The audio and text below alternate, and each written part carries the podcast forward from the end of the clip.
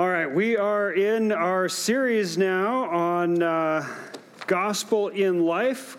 Grace changes everything. And in this series, we are talking about uh, ways that the gospel affects various parts of our lives. And today, the theme that we're going to be looking at is community. And we're going to be answering the question how does the gospel of grace change our experience of community. Um, yeah, we're going to look at some biblical teaching about community and some of the spiritual realities that exist because of the gospel, and then we're going to look at some of the practical outworkings of how uh, we live in gospel community and some practices that we can do in order to promote uh, greater Christian community.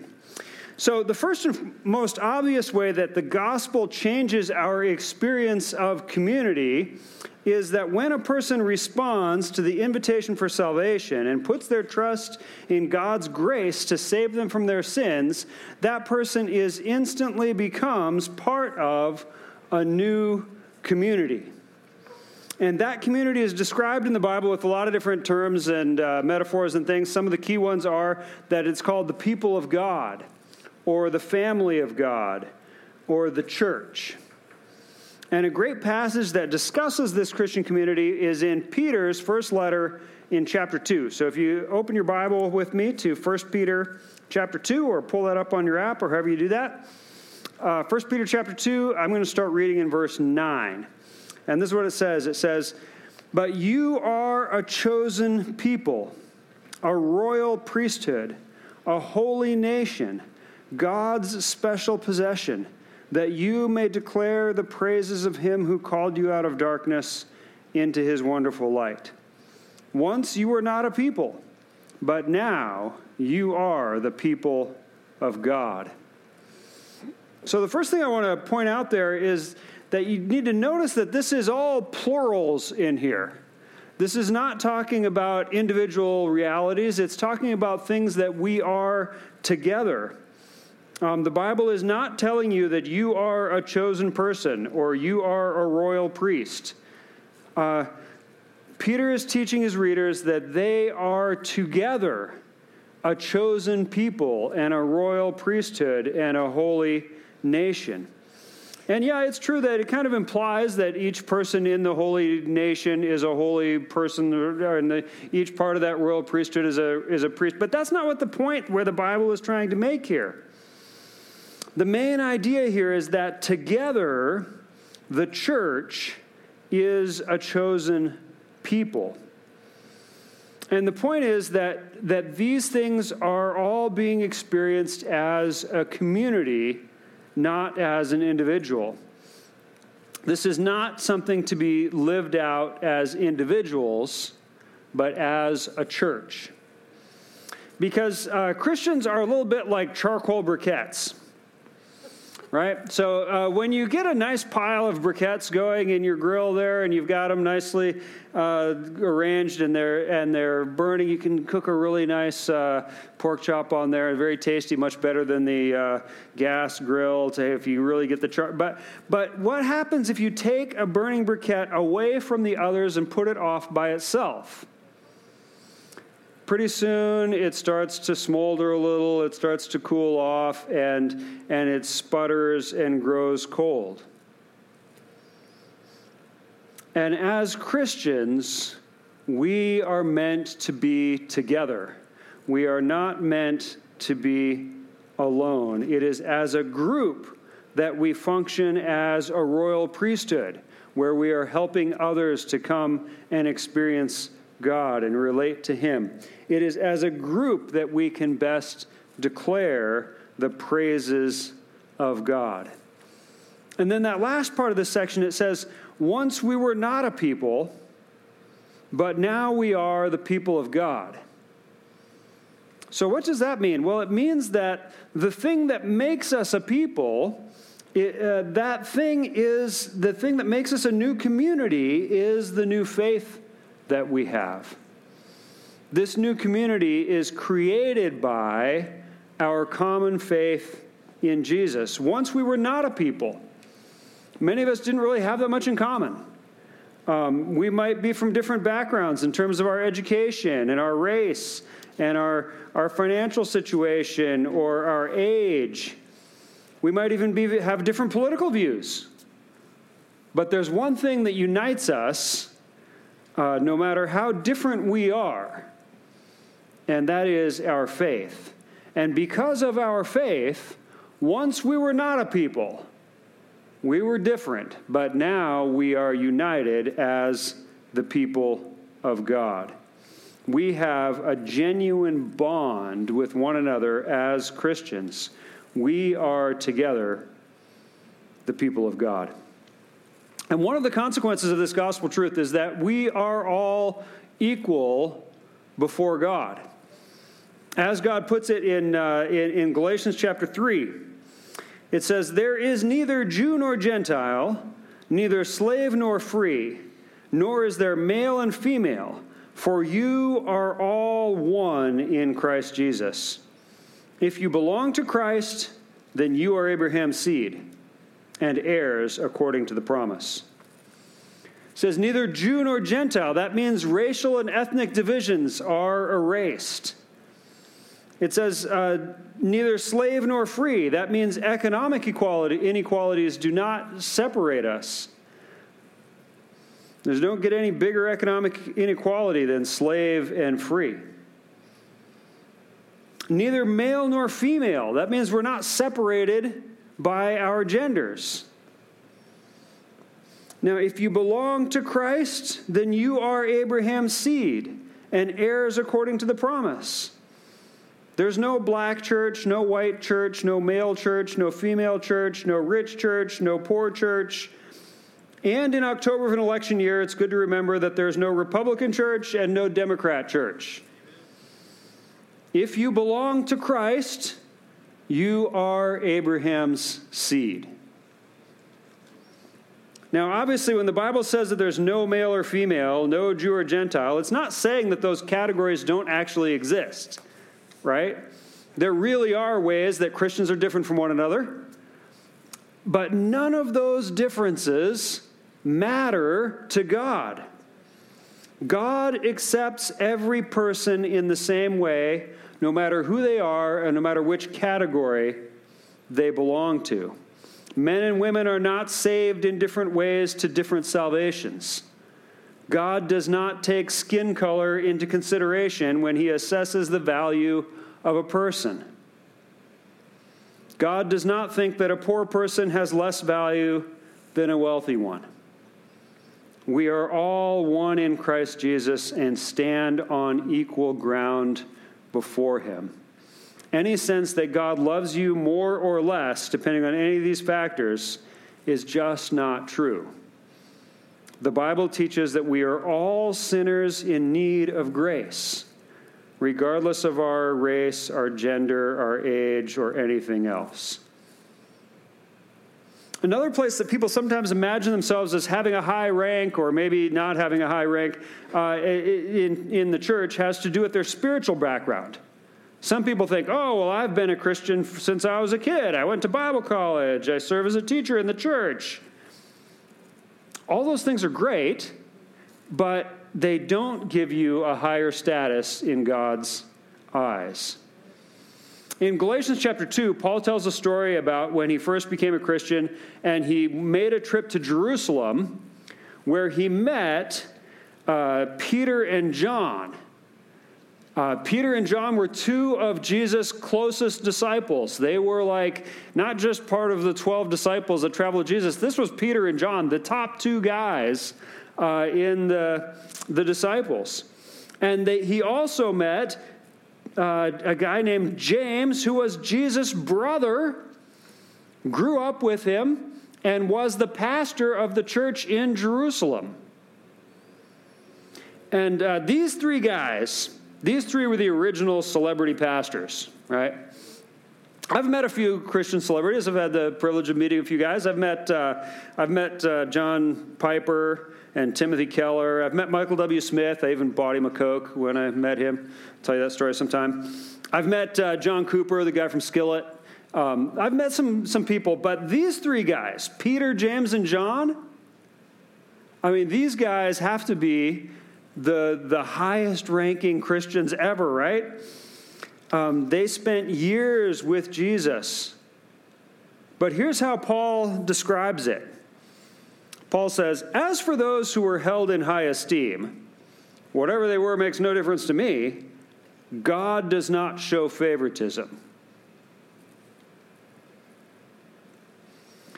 Anybody who thinks that they're a big deal in the church or a big deal to God because of their great spiritual maturity or their leadership position needs to think about that one. Whatever they were makes no difference to me because God does not show favoritism. And of course, the same goes for those who think that they're unimportant. God does not show favoritism. The gospel of grace says that one who seems to people to be of low rank is equally valuable to God. Now, at the risk of just stating the obvious, if God sees race, gender, economic situation, and the rest as non factors, then we should too. The gospel of grace puts an end to any feelings of superiority or inferiority. God accepts all of us on equal standing, showing no favoritism. So we cannot look down on the poor. We cannot think that other races are inferior to our own. Sexism has no place in the church. We are all one in Christ Jesus. So let me summarize what we've seen so far about Christian community. First of all, we've seen that as Christians, we are connected. When we put our faith in Jesus, we become part of something much bigger than ourselves. We become part of the people of God, a holy nation, a chosen people, a royal priesthood. And that connection that we have crosses over the barriers that would otherwise divide us race, gender, economic status, whether you prefer cats or dogs, not even political affiliations can separate us as Christians. We are all one in Christ Jesus. And we also saw that not only are we all members of the people of God, but we are all members of equal status and importance. There is no curtain between first class and coach in the church. God loves us all according to his grace and mercy, not according to our relative worthiness. We are all sinners in need of grace, and the more we see ourselves as the recipients of God's mercy and grace, the more we'll treat one another with humility and respect. Now, I want to move over to another passage that uh, tells uh, some more key ideas about Christian community. We're moving over to the book of Ephesians, a few pages back in your Bible. I'm going to start in Ephesians chapter 2, starting with verse 19, where it says, uh, where are we here? Uh, verse 19, next page. Consequently, you are no longer foreigners and strangers, but fellow citizens with God's people, and also members of his household. So, that first part is really saying pretty similar to what we've already seen, right? That uh, we were once foreigners and strangers, but no longer. Now we are fellow citizens and members of God's family. Then, uh, verse 20. Uh, built on the foundation of the apostles and prophets, with Christ Jesus himself as the chief cornerstone. In him, the whole building is joined together and rises to become a holy temple in the Lord. And in him, you too are being built together to become a dwelling in which God lives by his Spirit. So the whole church, which is being pictured here as a, as a building, is being joined together and becoming a holy temple. That means that the more we grow together, be, being built up by God, we become the temple of God. It means that God comes to live in us. we together become the dwelling place of God on earth. We, the people of the church, are the place where God can, or where people can come and have an encounter with God. That's what a temple is. It's when the people of God gather that God is there among us and we can best experience his presence. So, of course, it's true that there are times when we're all alone and we have a very profound experience of the presence of God. But the primary way that we will experience God is when we go to the temple of God. And the temple of God is not about a physical place or a building, it is about the community of God gathering and being joined together and built up to be the holy temple of God. And it is when we are gathered as the temple of God that we best worship God, that we best connect to God, and that we best grow closer to God. Two chapters later in Ephesians, we have a further explanation of our growth in and as a community. Um, Ephesians chapter 4, I'm going to start reading in verse 11, where it says, uh, so, Christ himself gave the apostles, the prophets, the evangelists, the pastors, and teachers to equip his people for works of service, so that the body of Christ may be built up. So, we have a church with uh, structure and leaders and spiritual gifts and all that, so that those leaders can equip all the people of the church to, to do the work of God so that the body of Christ may be built up. And yeah, we've changed metaphors here. Two chapters back, uh, the church was a building that was a temple. Now it's a human body. Uh, the Bible changes metaphors, that's okay, but now we're a body. So, um, verse 13, it says, Until we all reach unity in the faith and in the knowledge of the Son of God and become mature attaining to the whole measure of the fullness of Christ. What we have here is a, description of the goal of this building up. What are we growing toward? What are we aiming for? Unity, knowledge of God, maturity, and, and being filled with Christ. We want to be mature and we want to be at our full potential, fulfilling the purposes for which God created us. Verse 14 Then we will no longer be infants, tossed and back and forth by the waves and blown here and there by every wind of teaching and by the cunning and craftiness of people in their deceitful scheming. So when we are mature, and we hear health and wealth preachers or some other unbiblical teaching, we will recognize immediately that this is not godly biblical teaching. We will not be swayed by the bad theology we see on, from televangelists on TV or by the guys who write books that distort Scripture. We will be mature and able to recognize truth and falsehood. Verse 15 Instead, speaking the truth in love, we will grow to become, in every respect, the mature body of Him who is the head, that is, Christ. From Him, the whole body, joined and held together by every supporting ligament, grows and builds itself up in love as each part does its work. We are joined and held together by each other, growing and being built up in love. And that means that love is part of the growth process, and also that as we grow, what we're growing to be is more loving people. It says, as each part does its work. What are the parts of the body in this, in this uh, metaphor? Well, the parts of the body are the individual people who make up the, the body each of us is just a part of something much bigger. And it is as each of us parts do our work that we all grow to be what we were meant to be. So, do you want to be a better person, to grow in your spiritual life and have a closer connection to God and accomplish more good with your life?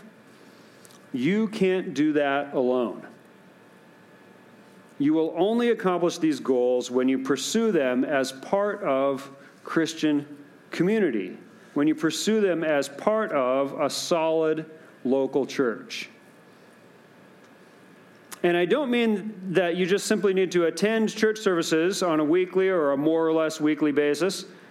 Uh, the church thrives together when each part does its work. And your part is not filling a chair. And a church that is full of people who just fill chairs on the weekends is not going to be a thriving church that is fulfilling its purposes in the world. For our church to thrive, we need each part to do its work. And a big part of that is that each person needs to be practicing and using their own spiritual gifts. The Bible teaches that we have all been gifted differently by God to do certain kinds of ministries. And each of us will do our part best when we're doing the things that we are gifted to do. And the explanation of that whole concept that I like best is the idea of shape. SHAPE is an acronym, it stands for spiritual gifts, heart, abilities, personality, and experiences. And those five things together tell how God has shaped you to be the person you are and to do certain uh, ministries and tasks as part of the community of God. And if you want to uh, know more about shape and how to figure out uh, what, uh, how God has made you and where you might be able to serve. I'm going to be posting something about that on our Facebook page. So go to the church Facebook page and you should be able to find some more information about, about that. Um, but today I want to talk about some things that, you know, shape has to do with what you as an individual, what part you play in the, in the community. But these are, there are some things that all of us can do um, and that are not individualized but are general practices that all of us should be doing to promote community. And I want I'm going to talk about three practices that promote Christian community. The first one is that we must affirm one another. When you see God working through another person, affirm that to them. Give them that encouraging word to help them see what you see. When you see someone is struggling to see their own value, affirm to them that God sees them as valuable, that we are all sinners in need of grace, and that God's love and grace extends also to them. Help them to see that God does not show favoritism, and neither does his church. We love those in humble circumstances.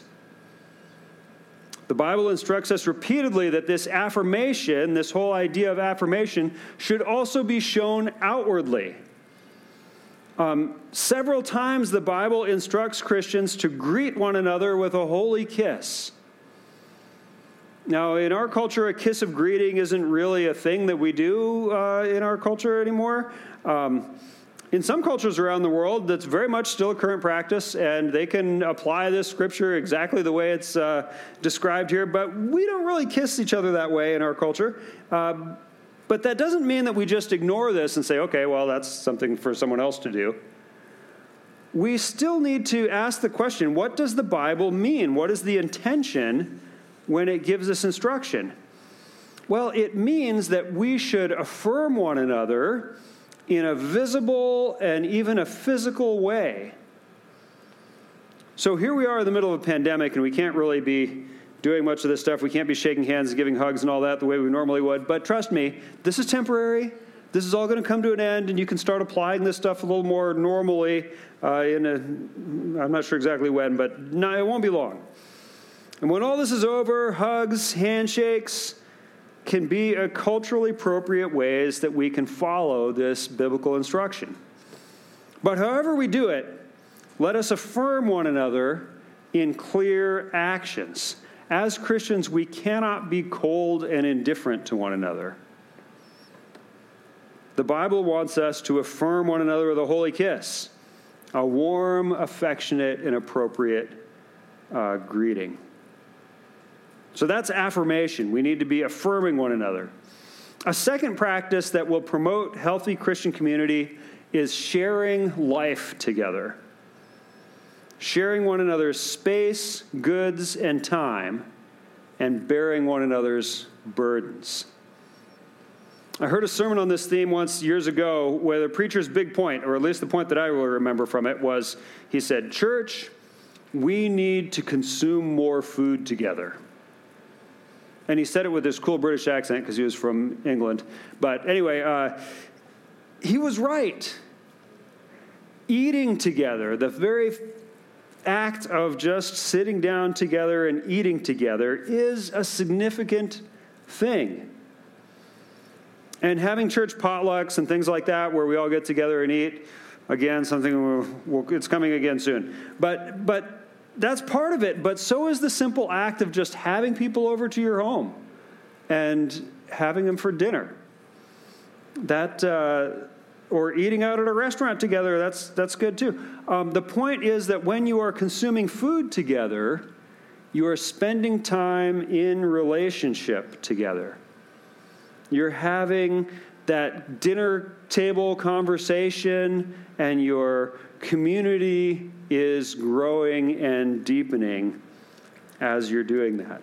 But of course, there's a lot more to it than just consuming food together. I said the practice is to share one another's space, goods, and time. And consuming food together does all three of those, but of course, there are other great opportunities too for us to share space, goods, and time. And that means that we just need to do things together. Um, this is why we have a church softball team, a couple of teams. This is why there's a church campout where we go up to Eklutna. This is why there's been canoe trips and backpacking trips and, and breakfasts where we get together and, and, and, and all kinds of events where we serve together, like the Wendler Back to School Party. Or last year we did that mission trip to Bolivia. Part of that was about building community with the other people on the team. That's why the young adults get together and play hockey on the lake in the winter on Thursday nights. But sharing time and space together, being together, is not all there is to this. Uh, we must also share our goods with one another. That means that our sharing must include economic help for those who have needs. In a strong Christian community, we care for one another enough to sacrifice our money to help those who have needs. Even when it means that we might have to refrain from some purchases that we would have really liked to have made for ourselves, we help one another. And this sharing also includes what the Bible calls bearing one another's burdens. True Christian community celebrates with those who celebrate and mourns with those who mourn.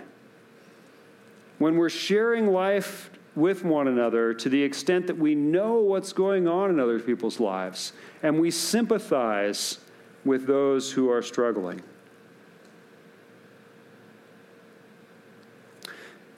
So, those are the first two practices affirm one another and share life together. Third practice is uh, for building healthy Christian community is considering one another's interests above your own. And this just comes straight out of Philippians chapter 2. The Bible says, Do nothing out of selfish ambition or vain conceit. Rather, in humility, value others above yourselves, not looking to your own interests, but each of you to the interests of the others. The church is not a place for selfish ambition. Ambition is great if the ambition is that our church would lift Jesus high in our community, that we would do lots of good and, uh, and accomplish much for God. But it's uh, the, the right kind of ambition is the kind that is accomplished in humility and that values others above ourselves. Now, that's easy to say and hard to do. Doesn't need a lot of explanation. It's just a challenge for us. This is what a healthy Christian community, a healthy church looks like. Each person looking out for the interests of the others. None of us seeking our own selfish ambition, but rather humbly serving one another. Once we were not a people, now we are the people of God. We stand together, equal in God's sight, united despite our differences. We are a royal priesthood and a holy nation. We are being built up as we all join together, as each one does our work. And these three practices of affirming one another, sharing life with one another, and in humility, considering one another above ourselves, will help us to live up to that high calling. So, I want to finish with two questions for you to think about. First question is In which of these practices do you need to up your game? Which of those three things do you need to do better at? Maybe you're doing well in one or two of them, but the other one, not so much. Where do you need to do better? And the second question is what will you do this week to promote healthy community at Clearwater Church? What will you do this week? Let's pray together. Our Heavenly Father, we thank you for choosing us to be your people.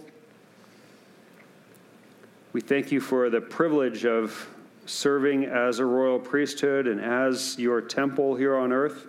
I pray, Lord, that you would help us to live up to this high calling. May our community of Clearwater Church be a beacon to all who are looking for community. May we welcome in many new members. I ask this, Lord, in the name of your Son, Jesus. Amen.